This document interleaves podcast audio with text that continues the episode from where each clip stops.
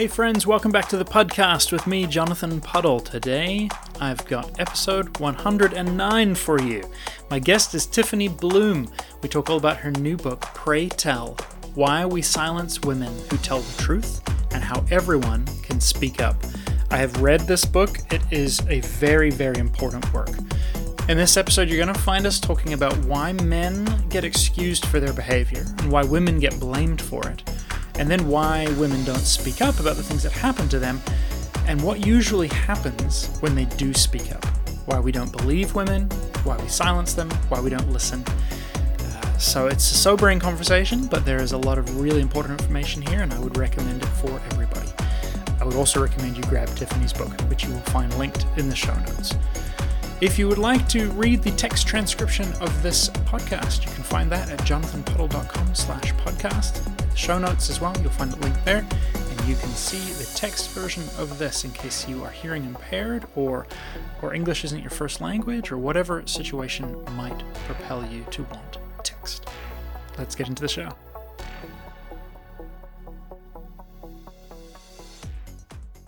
Tiffany, welcome to the show. I'm so excited to get to chat to you today. Oh, thanks so much for having me. My pleasure. I have been uh, sitting furiously reading through this book as quickly as I can. Um, but I'm not a speed reader. And so I always am in this quandary. Like I have to read deeply or I can't read true to myself. So I'm about halfway through and I'm loving it. It's painful. It's true. It's good. Thank you for doing this. Bravo. Uh, thank you. Thank you. It is definitely not a stocking stuffer. So I can understand why it would take a little bit more time to dive into that when you're reading about all the cultural icons of the 90s and early 2000s that so many of us know and being able to see it through a lens that we might not always look through. And uh, it's one that I think wherever we stand, whether we follow Jesus or not, this is an issue the imbalance of power where women are treated as second and subjugated and silenced and slandered, reduced to nothing, is a conversation we have to have. And it's a conversation for both men and women. So thank you so much for reading it. My pleasure. And honestly, i was going to save this to the end, but I'm going to say it now because it's relevant to what you just said for men and women. It's very rare that I read a book that I would say every single human needs to go and read, and I would say that's relevant for for this book. I mean, in this cultural moment, everything else going on, I I was trying to think of a category of people who wouldn't benefited from reading and i couldn't come up with any oh i completely agree completely agree it's been uh, and it's been beautiful to hear um, to hear people say hey i read this and plowed through it told my mom what happened to me and now we're pursuing um, litigation against my former high school principal or hey i bought this for my worship leader or um, mothers buying it for their college age sons and then those sons being like wow i needed this like this shape changes everything for me so um, i'm excited i'm excited. That's so good. I want to hear you talk about the content more but i wonder if first you just tell us a little bit about yourself um, and and what brought you to bring this to us yeah so for those of you who can't see me which is all of you besides mr podcast uh, which is the most clever I mean, that's why I've been saying it. Are you calling it podcast? Podcast? I'm oh, it's the podcast. It's it's genius. Let's be real. I mean, it's just too good. I don't know how, when you thought of that. I bet the most cheeky smile creeped across your face. That is exactly what happened, and I figured it would be one of the world's biggest missed opportunities if I didn't do that. 100%. 100%. So, I am a writer, a speaker, a podcaster. I live in the Seattle area, and I am passionate about the intersection of justice, women, and faith. Um, I've spent most of my adult life discipling, speaking, serving, and writing to women. Um, I served with the FBI Innocence Lost Task Force to address um, sex trafficking just in uh, the Seattle area. Um, working to create John School to address men who pick up women with Crime Stoppers, um, which is a national organization. Uh, creating programs that walk alongside women who are transitioning out of um, shelters and different things like that. So, in one way or another, my heart has been for women. And um, so often we can feel like the strong women get it and the weak women don't. But the reality is, we live in a society and a culture where all women are often seen as second, and they're often seen as worthy of being the scapegoat when a man abuses his power. So when I found myself in a situation where I spoke truth to power, which was an unpopular truth, I discovered that I was disposable and the man who abused his power at a woman's expense was seen as indispensable. So as I grappled with the professional, societal, spiritual, financial uh, ramifications of speaking up, it really opened my eyes to how this is not an issue that happens in a vacuum.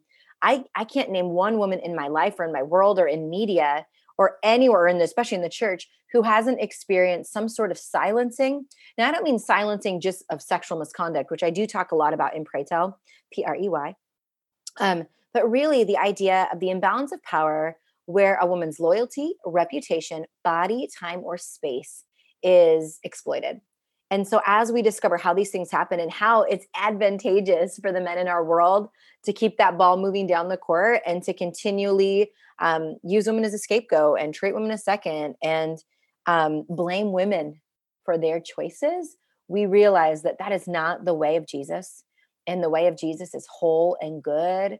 And there is reciprocity and mutuality in its DNA. So that is why I wrote it. And it really has just been out of my own personal experience of walking through a hard system and feeling like I would lose everything. And honestly, I did. I mean, honestly, I was a breadwinner for my home. I um I can't imagine where I would be professionally if that hadn't derailed my career. And research shows that this issue, this abuse of power at a woman's expense, is the leading factor to determine a woman's success professional career and financial standing in life. So it's a pretty dangerous issue that we're talking about, one that affects every woman and it's not only on women to solve.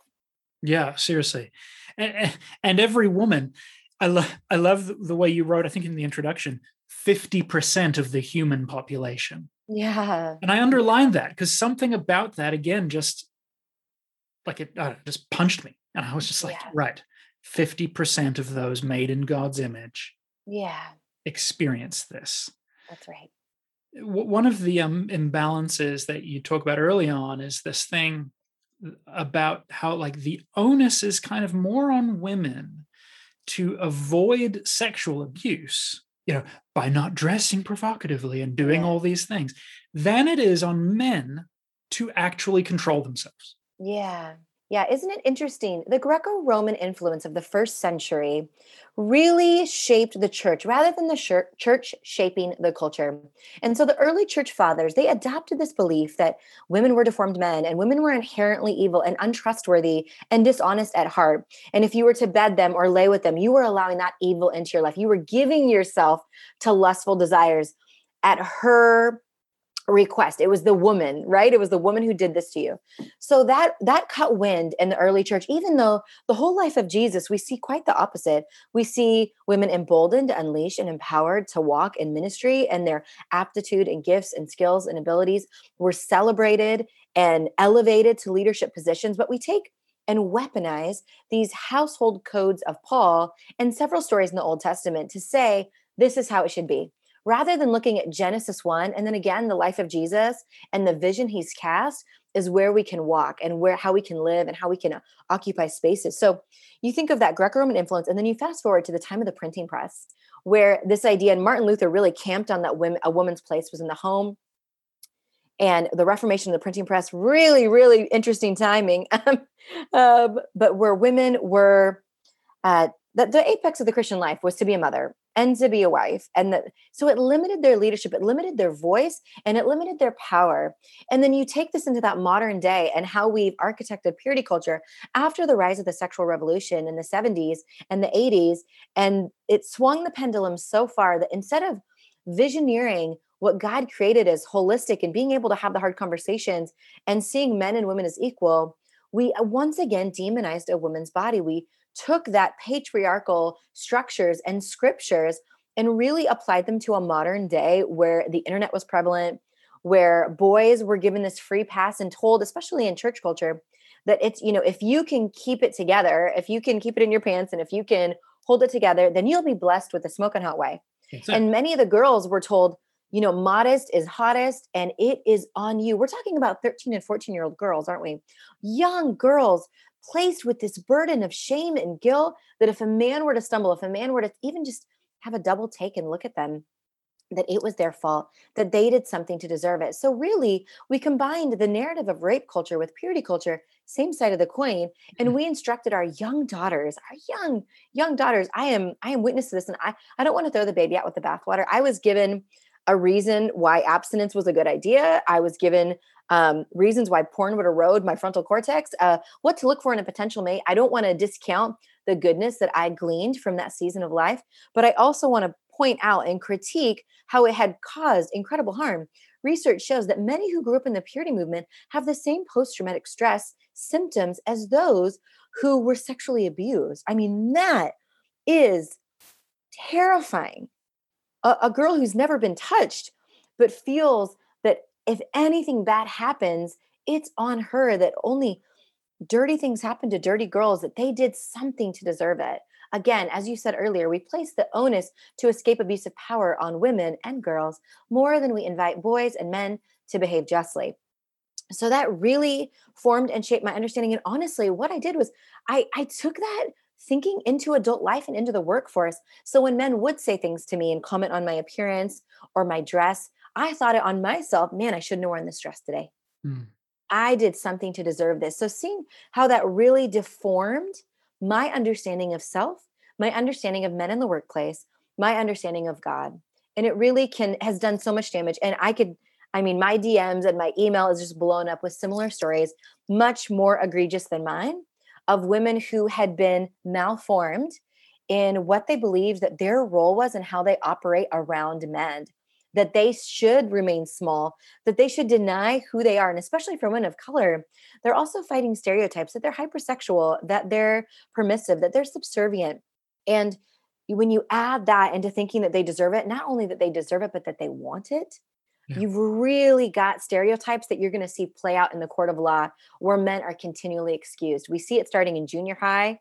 We see it start obviously in institution educational institutional settings where schools don't want to own what's happened on their campuses and their reputation to be marred so they'll let it go and then that fraternity culture is taken into adult life Yeah, exactly. Yeah, yeah, yeah. I had Sheila Wray Gregoire and her daughter Rebecca on the show recently talking about some of that research and the evangelical programming that many of us received. Like, I mean, my wife, I'm married to a very strong woman, Enneagram type 8. And in our pre marriage counseling, we were watching this VHS video series. come on now that's right you were And what year was this hold on context boo Well, we got married in uh, oh, this would have been 2005. So already we should have been on DVDs. Yes, we should have been on DVDs, but we were watching VHS tapes, which is perhaps part of the theological problem. Uh, and and video number seven said, "Dear ladies, now that you are marrying a man, your purpose is subordinate to his. oh, God's calling for your life is to support your husband's calling." End of conversation. I'm so sorry. Can we just lay hands on your wife? I just that breaks me. I, and that's the thing. That's the thing. This this complementarian but also a faux egalitarian view permeated that culture and that time and that day and still to this day until we have proper Bible scholars, not just pastors and preachers, doing and excavating the, the text to give us a great holistic view of reciprocity. We're going to continue to subjugate women in the name of God. That's it. It's devastating. thankfully my wife was like oh hell no and and basically her immediate, reaction was if that's marriage then i'm i'm out let's for- forget about it but you know we we we learned yeah, reciprocity 16 years later, you're still here. So We're that's still good. here oh man I, and i'm so glad that i married a strong woman who who helped call me up to this like It's beautiful. Say it again for those in the back. Say it again. Come on. That was too I good. am that too thankful that I married a strong woman. Like she has called me to a higher standard than anyone in the church called me to. Mm, And I'm Wow. glad for that for us, but that is a problem for the church. yeah. Yeah. Right? And look what happens when women lead. It's beautiful. When women partner with men, good things happen. We we swing that pendulum again. It's either the Billy Graham or Mike Pence rule, where women aren't even allowed into the room to help make those decisions and shape those ideas and shape those policies and culture and way and thinking. But then the other is you know, where women are seen that they just want to have all the power. And that's not true. You know, I think that feminism has been so co opted that and given such a bad rap that you know it's just this we want to lord over men. No no no. We want partnership. If we wanted what men had we'd have to oppress a lot of people on the way there. No we want partnership. We want to work together because the inherent value in each other is so glorious and when we work together i mean it is just unstoppable what can be done. Uh, yeah. Did you read danielle strickland's book better together I actually was just on an interview with her last night. We talked for an hour all about this. So it was a. You said a, you had friends in Toronto. That's who I did. I did very much. Danielle and Cheryl Nembhard. Yeah. I remember. Oh, and Cheryl. Yeah, she's awesome too. Uh, D- Danielle was on the show, and you know we were talking about the Billy Graham rule. You know, because I've had I've worked in Christian charities most of my life until I became an author and podcaster, and and I've had these older men say to me, "Well, the Billy Graham rules never hurt me. It's never let me down." You know, and Danielle's like, well, sure, had your power. because you've got all the power and control. What about all the women that you couldn't effectively mentor because you yeah. weren't willing to engage in any level of mutuality with them because you're afraid that they're some kind of temptress because uh, you haven't actually seen them for who they are? Right there, mic drop. And I just have to say, the most formative influences in my life have been men who have mentored me, have promoted me, have leveraged their own power and platform and resources and opportunities to advance my place. I've had incredible examples eh, where no impropriety was present. My loyalty wasn't exploited, my reputation wasn't exploited, my body wasn't exploited. It can be done so well can be done so well. I mean, I feel like Canada has some great examples that I I mean when I think of especially in government and New Zealand, your home country, your first your mother country it, we can do this well it can be done and and the proofs in the pudding i don't want to spoil too much for you since you haven't got to the later chapters of how we can solve this issue but the gdp would rise by 12 billion if more women were in power. Safer cities are designed when more women are in power. Ceos are less risky in their decision making when more women are in power and in boardrooms. I mean it is outrageous the benefits not just for women but for men and women and children when women hold power Mm. Yeah, I've read some of that research, especially like with the coming out of the microloans in Africa and, and, and the ways that just switching a leadership role to a woman has these diffuse, profound communal benefits. That's right. Let's uh, roll, roll back though. I wonder, can you talk about the cost to the to the human soul when a woman has to contort herself um, because of these imbalances, because of these abuses of power, um, you know, playing the game, being fun, smiling at things that are actually toxic. Yeah. I think so many of us are culturally conditioned. And I think for women of color, there's the unique um, intersection of both race and gender where we are looking to contort ourselves to the dominant culture to be accepted, to be seen. We'll often talk or dress or um, admire or go to the same schools or achieve what dominant culture believes is popular, especially dominant white male culture, because historically they've been the power brokers, the gatekeepers for those of us who want to advance. And as we do, the higher we get, you'd think we'd make more progress. But in reality, many of us are just more conditioned to stay quiet, more conditioned to default to a men's point of view. Because why? We want to honor the gatekeepers who let us in. We don't want to lose our proximity to power. We don't want to lose our resources. We don't want to lose everything we've worked so hard to build. I, I can think of so many times I was in decision making rooms and a comment was said where I thought to myself, that is so backwards, that is so destructive. But if I say something, I will lose my place in this room. I will lose my credibility in this room and I will lose my influence with the rest of this system. Is that a price I want to pay? So I slowly am sitting in this water that's heating up, that's boiling to the point I don't realize I'm burning to death because I'm so convinced, I'm so convinced that the price of silence is an act of self preservation and I will ultimately benefit. But in reality, it destroys the soul, it, detro- it destroys us mentally. I mean, the body keeps a score, it destroys us physically and so many women, especially before we had vernacular to describe our experiences. I mean, we must remember sexism, misogyny, um, sexual misconduct, sexual harassment, sexual assault, those are relatively new terms. Although these issues have been happening since day one, since the beginning of time, we really have waited, you know, until the late 60s, early 70s, that was not common vernacular. So women didn't have those words, the language to describe their experience like we do today. And being able to name what's happened to you, to name your experience, not just be seen as emotional, not just be seen as insecure, because I can't even begin to tell you how many strong women, when they brought up an issue, hey, that was really offensive, they were labeled as insecure and they were never in a decision making room again mm. just just lost everything by one comment by pushing back even a little bit to that patriarchal structure so it is it's this internal cost that so many of us pay to be able to stay in the room but in reality if we want to architect equitable systems not just one woman, but many women and men need to be able to name the situation for what it is and begin to, with a humble posture, architect systems that are equitable for all. And it requires the bravery of women and allowing others to lend their strength because no woman should have to walk this alone. It is not the victim's responsibility to push the line of justice. It's all of our responsibility to push the line of justice. But then, of course, there is a specific role men have in this because this will not change until men see their power, their male, sometimes fragility, dare I say, I hope that's okay to say. Yeah. And be able to own they do have power. And what would it look like to leverage that power? What would it look like to listen to women's experience and then to take action, not just listen vulnerably, but to take action of what they've told you and not just write it off as emotional or write it off as insecure or angry, whatever label we place on whatever woman, depending on her race or her class.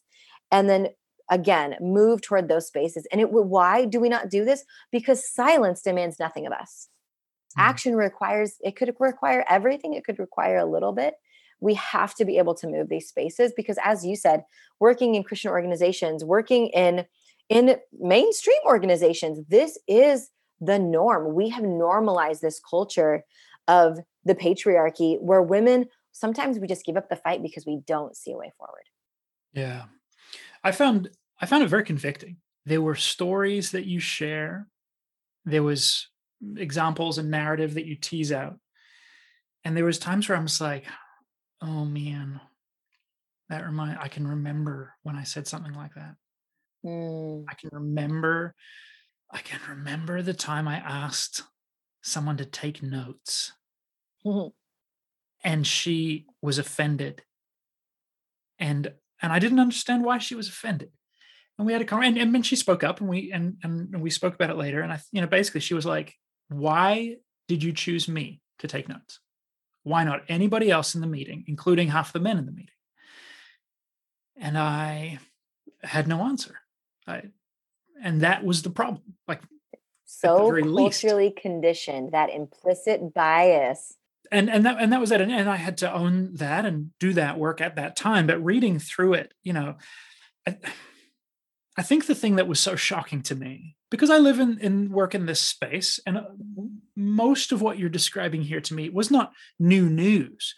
Correct. I think what was shocking to me was as you tease out how complex the system is, the idea that ultimately practically everybody who breathes has had some form of complicitness in this, right.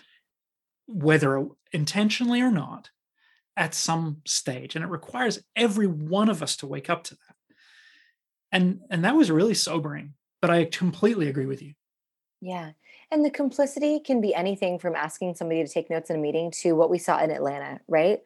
Complete complicity into a patriarchal structure to eliminate his you know quote unquote eliminate his temptation. So we have this huge spectrum of how complicity plays out but unless we're willing to excavate our own heart, mind, soul and do this work, we will continually perpetuate these cultures. And you know who's doing a lot of this is women. And I know I'm calling out my own species over here, but truly, I think especially, you know, white women often shape this narrative. And I'm an Indian immigrant woman living in the United States. I I have I have seen women turn on women and it is a particular kind of harm because for many of us we can name a monster in our life. We can name like he done did it. This is how it happened. I know this was happened. There's witnesses. But then to have women defend a abuser of power is particularly distressing because it continually upholds this power and it's a free pass for the man who abuses his power because I couldn't possibly be the monster that you're painting me out to be if other women are going to defend me. It's his first line of defense, a man who abuses power. And research shows um, that men who have an ascent to power, first in in patriarchal, evangelical, Christian, religious, honestly, we can broaden that scope, religious settings, will often shed the virtues that got them there in the first place the fruit of the spirit you will not you will see less of that and more of those narcissistic tendencies that we often paint as leadership qualities their version of events distorting reality. You are there to serve their agenda. If you're not you need to get off the bus. Don't rock the boat. This is the will of god. All of those things that we've heard time and time again. But then just across the board research shows that as you have more access to power and unchecked accountability truly unchecked accountability where you believe that you can get away with anything you see yourself as a man as more sexually desirable and will seek out sexual affairs, misconduct, and of course, not always consensual. There is a twisted view of power and one's own sexuality as a man when there when power is involved. It is just sex, money, power. There's a there's there's a reason those are often together. And truly, it's this is not about sex. This is about power. This is about absolutely. Power.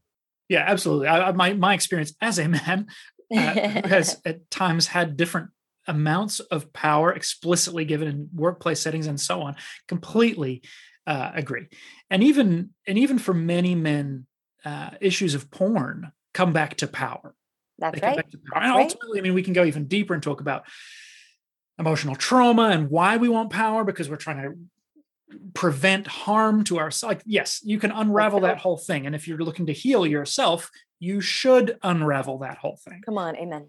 But yeah, wow. The, the you you describe you describe in the book how and why this happens with powerful women and the bind that people end up in where they sort of can't do one thing and can't do another.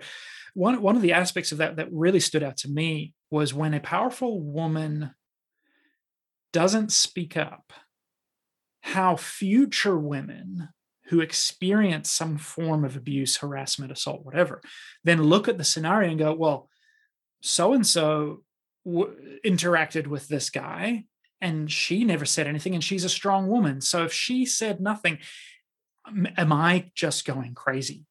Yes. It, again, points the arrow back, a victim will blame themselves. Victim blaming is both external and internal.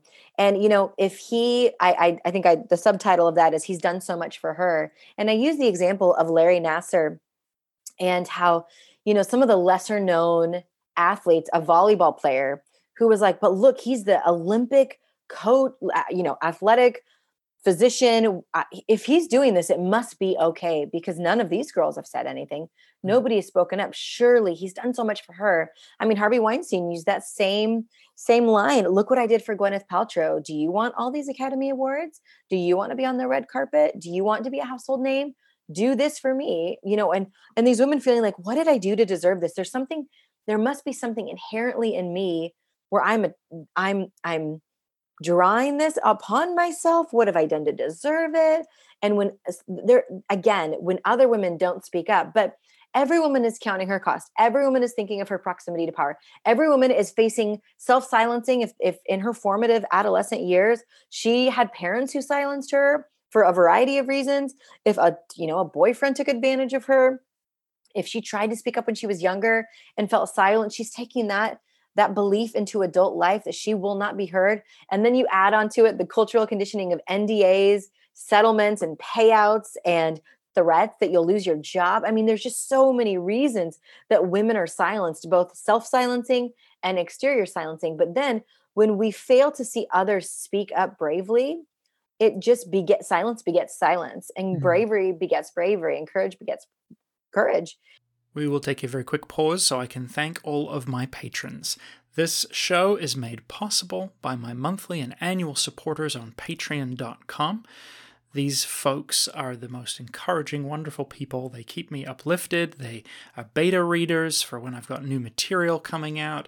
They I can kind of like a sounding board where I can test ideas that I'm working on, test out theology, and they also have access to the B-sides. Each week I put out a B-side to each podcast episode where my friends and I kind of sit down and discuss each episode in detail. And so, uh, if you want access to the B sides, make sure you jump on Patreon. You can get in there for as little as $3 a month or $30 a year. Big shout out to Jill and Fabian, who are my newest patrons. Thank you so much for joining me. I really appreciate having you. If you want to sign up, patreon.com slash Jonathan Puddle. Thanks, guys. Let's get back to the show. And so it is, it. I even think of Dr. Kristen Blasey Ford. You know, she was never intending to testify before the Senate hearing committee against um, Justice Brett Kavanaugh. And a document was leaked, and many people don't know that full story. Even that was fascinating was when you unpack that, because again, from I've heard from women, why did if it was that bad, she would have come forward Other early. Women. She's Isn't clearly just trying to tear down a godly man. Yes, yes, and this belief that if if something happened, women would tell right away, and tra- that's not how trauma works. You know, we are usually very frazzled in our trauma. And many women, until their late 30s, early 40s, even admit that what happened happened because we don't want to believe that we put ourselves in harm's way. So there's just reckoning with what we went through and the way our body stores trauma. And in fact, the confusion of events and being able to um, communicate them in a frazzled manner is proof of trauma, not a dismissal of trauma. I mean, there's just so much to this and other women who haven't gone through something like that or who have denied their own trauma and their own microaggressions aren't going to be the ones to raise a flag. And here's another thing when it's anything political, we have such a hard time seeing past our own camp or past our own value system.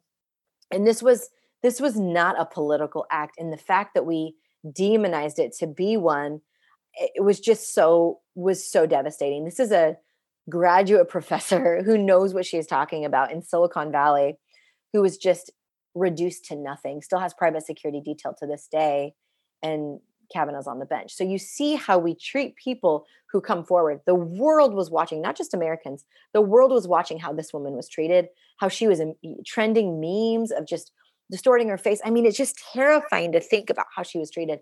So, of course, we can't expect a McDonald's worker making minimum wage when she's corralled into the bathroom on her break by her manager to speak up if we're going to treat women who are you know what i mean? This trickles yeah. down and so we have to be able to build a culture where women are allowed to tell truths that could affect systems because we'd love to believe that a woman did something deserve it because then we can victim blame we can isolate the event. We don't have to address the entire complicit system because trauma is a one-two punch. The first punch is what happened to her the second is the complicit system saying we should have come forward early if it really happened. Are you sure that even happened? What did you do to deserve it? What were you wearing? How were you walking? Did you lead him on?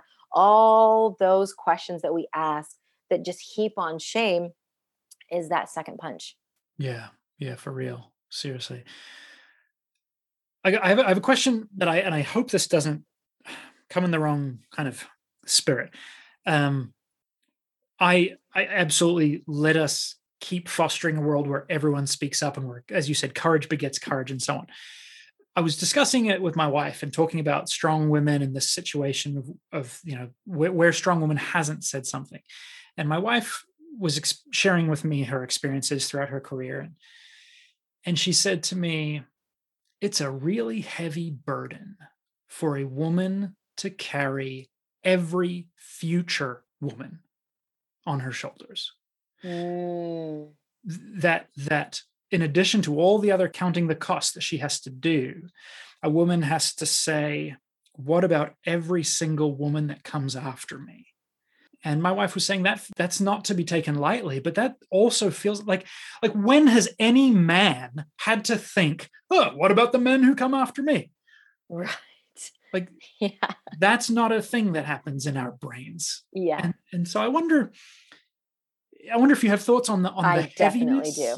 Yeah, and this goes back to the what I said earlier. It is not the victim's responsibility, and in this case, we're talking about women. It is not a woman's responsibility solely to carry this. It's not. This is why Prey Tell is written for the bystander because I was a bystander in my situation. uh, yes, I experienced the harassment, but not to the degree that others in the system did.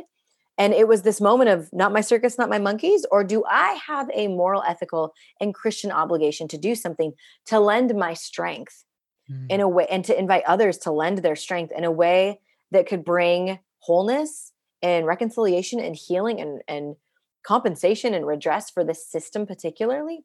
And I think going back to what your wife said, she's right. It is not on those who've experienced the harm to fix it. Sadly, the oppressed have been the one to march and demand that the dominant power players of their time and of their space and of their world bend toward justice. But we have to be able to architect a space where it's not the powerful and the powerless. We have to level that. And that's again what Prey Tell is all about. But demanding that it's on the victim to carry that burden alone is is the reason we haven't had the forward movement we'd hope to, honestly. Mm, yeah, thanks. That's good. That's really that's a really good clarification. One thing that you touched on uh, earlier was the intersectionality of this, right? That like I know a lot of spaces that I spend time in, there's an awareness that feminism has really only done things for white women. And, you know, so you have the mujeristas and womanist voices and, and other pieces being added to this. But I think the example that you use that that I'd love to hear you unpack more is the difference in treatment between someone like R. Kelly and Harvey Weinstein. Because. I remember hearing about R. Kelly like like five or six years ago, just like rumors, but nothing like Harvey Weinstein. Yeah. I mean, isn't it wild when we think of when you think of R. Kelly, it took Lifetime, a cable channel making like trashy movies for women, to do an expose on this guy for the Department of Justice and the FBI and different states to get involved. I mean, we're talking about edutainment, you know, like being the driving force, women's women created content. And so, you know, everyone experiences this. Every woman experiences this as we've definitely already laid that foundation, but the response is varied depending on your class and on your race, on your age, on your immigration or citizenship status is all is varied. So you look at R. Kelly, and we're talking about underage girls that he had in this harem that he lured in at concerts, and their parents are trying to get them back and get a hold of them, and they don't even know where they are. And the authorities won't help them because the girls don't want to come home. They've been, you know, just brainwashed into his way of thinking and doing things. And if I can just, we say underage, which is accurate, but I mean, I think in some cases they were children. Yes, underage. Yes, they're children. They were children. I mean, we're talking 12 13 14 year old girls. This is terrifying stuff. And and it's estimated that over a thousand people who knew r. Kelly knew what he was doing. We're talking everybody from music industry marketing executives down to craft services making sure the bagels and cream cheese were on set for his music videos. A lot of people knew what he was doing. And when it finally came out first of all the fact that nobody was willing to be like this is wrong. I don't care that you're a cultural icon. This is wrong that's a problem. Why? Because he made money. You see the response to his victims was don't speak up against your own community. How dare you attack this man of our time who's an R&B legend?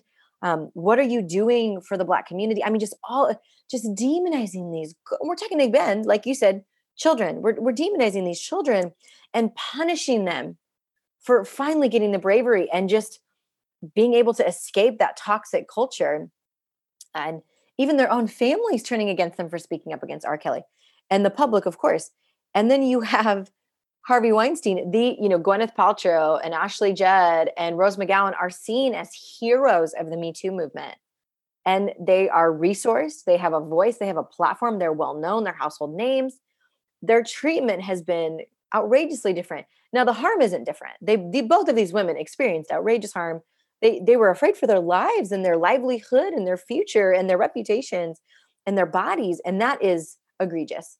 But the idea that white women have shaped this and women of color have always been seen as either hypersexual as I mentioned earlier or deserving or subservient is is really halted societal sympathy and empathy necessary for them to get the healing that they need mm. and it is it is one that I pray that resourced women would see as how can I leverage this? Because at the same time that R. Kelly and Harvey Weinstein, when that was hitting national news, that very same time, this McDonald's case where thousands of women in a class action lawsuit came against their employers, and McDonald's still to this day isn't held liable for all the harassment and misconduct that's happened on their premises right. of their franchises that's been happening to low wage earning women who they, they they they got to show up to work they got to feed their babies you know.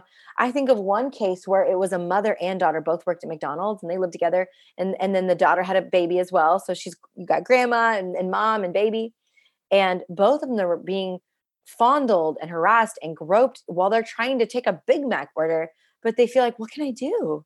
Mm. how am i how am i going to feed my kids? How am i going to pay my light bill? So we have just the way we even react class wise um, is uh, particularly painful. But when you see specifically Black women treated so poorly, you think of Anita Hill, you think of obviously R. Kelly's victims, and the list goes on and on. Uh, the term Moya Bailey, um, she, a scholar, she calls it misogynoir. This misogyny against the Black community is particularly painted in this revisionist view where women again somehow deserved it even more or that they are inherently worth less therefore there's not as cause for concern. Yeah. Yeah wow.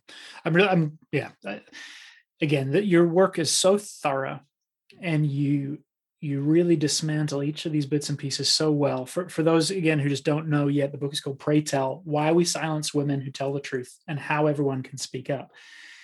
The the first section is sort of like why this happens and then again to how it happens and, and, again it's just so illustrative in terms of all the ways intentional but especially unintentional just cultural formation things that are normative for us but that are wrong. Um, so i haven't got into the final third yet so i i haven't heard you lay out uh, how we can start speaking up. So i I want everyone to buy the book, but I'd love if you can give me what's a, a preview or a trailer of what I'm going to find once I get to the the last third. Well, I'll tell you what, it's encouraging. And it really points back to Jesus' encounter with women and how we have evidence that he not only wanted their salvation, of course, but he protected their reputation and their bodies. We often see his physical protection, his his intent to protect their reputation, even if it put him in harm's way. You think of the woman caught in adultery, the fact that he aptly put in his own bystander intervention that we see, you know, executed in the military and, and universities. He went in the moment. He disrupted the situation. And we're talking, you know, before we see something on CNN or BBC News, we could be part of the answer. And it could be so simple that sometimes we're willing to overlook it. When we laugh at, at coarse joking, when we turn the other way, when we see a little bit of imbalance or impropriety, we don't have to do those things. We don't have to laugh it off. We don't have to walk away thinking this is just the way it is. If we see something, we can walk in the middle and just change the situation. I'm going to give you an example. Let's say Doug and Rosie. Maybe they're at their water cooler. Maybe they're in the foyer at church. I don't know. But you notice Doug is kind of posturing. He's got kind of a dominant voice, and Rosie's darting her eyes, and you're like, something's not right here. You go and, hey, Rosie, I had something on the copy machine. Did you want to? Did you want to go check that? I wanted to fill you in on a meeting that we have later. Just disrupt the situation. Just change the subject. And then you go back to Doug later and say, Hey, Doug, did you see how you came across to Rosie? I don't think she really appreciated that. Doug's been seen, Doug's on watch. And then we go to Rosie, say, I might be totally off base. But were you uncomfortable in that? Being able to lend your eyes and lend your presence in that moment before something kicks off. I'm talking about pre, before we talking about the, the vision of what could be, just preventing it. She might say, I don't, I don't, I don't feel uncomfortable with that. Or she might break down, be like, he's been hounding me for months and I'm so uncomfortable around him. Or he took advantage of me and I don't know what to do. Or it could be nothing. And you say, Rosie, I'm always here. If you need to go to HR with somebody, if you need to go talk to, we need to go talk to an elder. If you need to call the police, I want you to know I'm here for you. Because the one of the main reasons women don't speak up is because they don't have somebody to go the journey with them. Mm-hmm. They don't have somebody to walk alongside them. And mm-hmm. again, the bystander. We have a role to play. But now that these things already have happened, what do we do? First, we must lament. We have to lament that this is even happening. Denial is part of the problem. You think of Bill Hybels, Carl Lentz, Ravi Zacharias, Andy Savage, the list goes on. And what's our first reaction? Oh, that could have never happened. My guy could never do that. Why? Because if somebody's been g- generous, benevolent, and kind, it's a dissonant position to believe that they are both capable of good and evil, mm-hmm. but to accept that they are capable of good and evil. And so just reconciling that and grieving that harm happens. Interior collectively grieving we must lament. Without that act of lament we cannot walk this out for righteousness. We can't walk this out where women will be valued. After we lament we have to listen. So many women will not speak up because those who are listening will shame them. Mm-hmm. they'll ask those questions like what were you wearing? Where were you? But what did you say first? We'll find a way to victim blame as we listen to her so to withhold judgment because what happens is we often provide how we think we would have acted in a moment of a microaggression or trauma or some sort of experience where there was an imbalance of power. We respond to her with how we think we would have acted rather than her lived experience with her own formation and thoughts and feelings and, and freeze response or flight response of how she acted in the moment. We must not trump up our what we would have done in theory over what she actually lived through. So to consider our body language, consider our facial expressions, truly listen without trying to solve it, without trying to make it smaller than it is, but just simply listening. We're not looking for evidence. We're not trying to downplay it. We're not trying to be outraged. We're letting her tell her story because there's an act of healing just in being able to talk about it.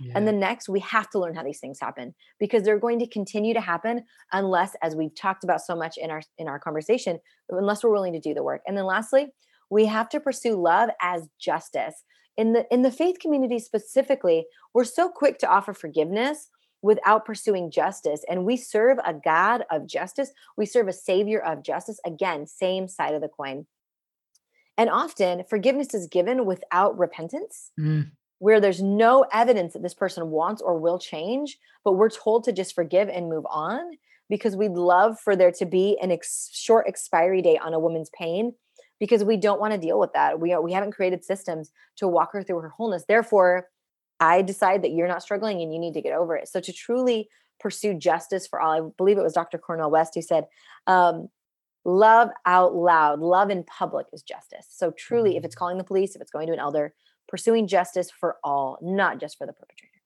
So good. So good, Tiffany. Friends, uh, make sure you go and grab this book. It'll be linked in the show notes. Tiffany, where can people find out more about you and your work? Yeah, everything is at tiffanybluhm.com, B L U H M. You can read the first chapter for free. You can listen to the first chapter for free.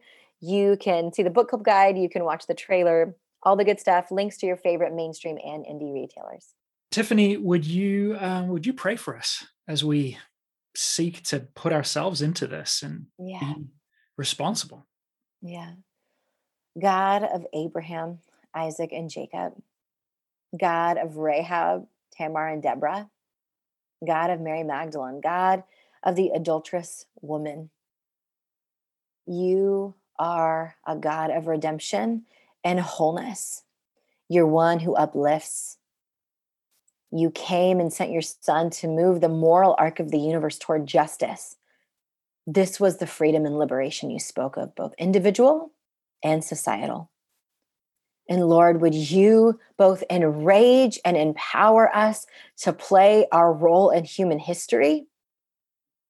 One of goodness and righteousness, one that enables women to be the voice, to be the leaders, to be the mothers and the daughters and the sisters, and simply the human beings that you created, not to be complicit in systems that tear down, but enabling ones that uplift goodness, and reciprocity. This is your command. These are your marching orders. Let us never weaponize or twist scripture to fit our view or agenda to play small. Let us not give into the idea that silence is acceptable when silence is violence. But let us use our voice. Let us lend our strength. Let us walk alongside our sisters and our brothers to bring heaven to earth. We love you. Have your way in our lives. Amen. Amen. Thank you, Tiffany. Friends, go check the show notes. You will find links to order Tiffany's very important book, Prey Tell Why We Silence Women Who Tell the Truth and How Everyone Can Speak Up. And I gotta be honest, I've been looking at, I've been reading this book, and I've been looking at it sitting on my on my table in the living room, and it only just occurred to me right now what the title means. Because even though I knew the spelling wasn't pray tell, like P R A Y, like pray tell, what are you trying to say? It didn't really click until about 45 seconds ago that it's talking about like predators and prey. Uh, so I hope that occurred to everyone else sooner than it did to me. But there you go, now you know the truth. So thankful for Tiffany, thankful for her work. Go follow her on Instagram, Twitter, Facebook, Tiffany Bluhm, B L U H M. Uh, everything's in the show notes, of course, as well as the transcription. Friends, I'm excited to keep doing this week by week. We've got a wonderful episode scheduled for next week all about depression. Last week we had Morgan Harper Nichols on the show. In January, I wasn't totally sure how much longer I wanted to continue with the podcast. I was just tired. But somehow uh, we got into a thrilling new series of episodes, and I am just loving it. I'm having a wonderful time. I have no, I have no desire to not keep going. A lot of that is thanks to your feedback and your support. So thank you, everybody. Much love. You'll find me on Instagram, Twitter, Facebook, TikTok, even at Jonathan Puddle. Much love. We'll catch you next week.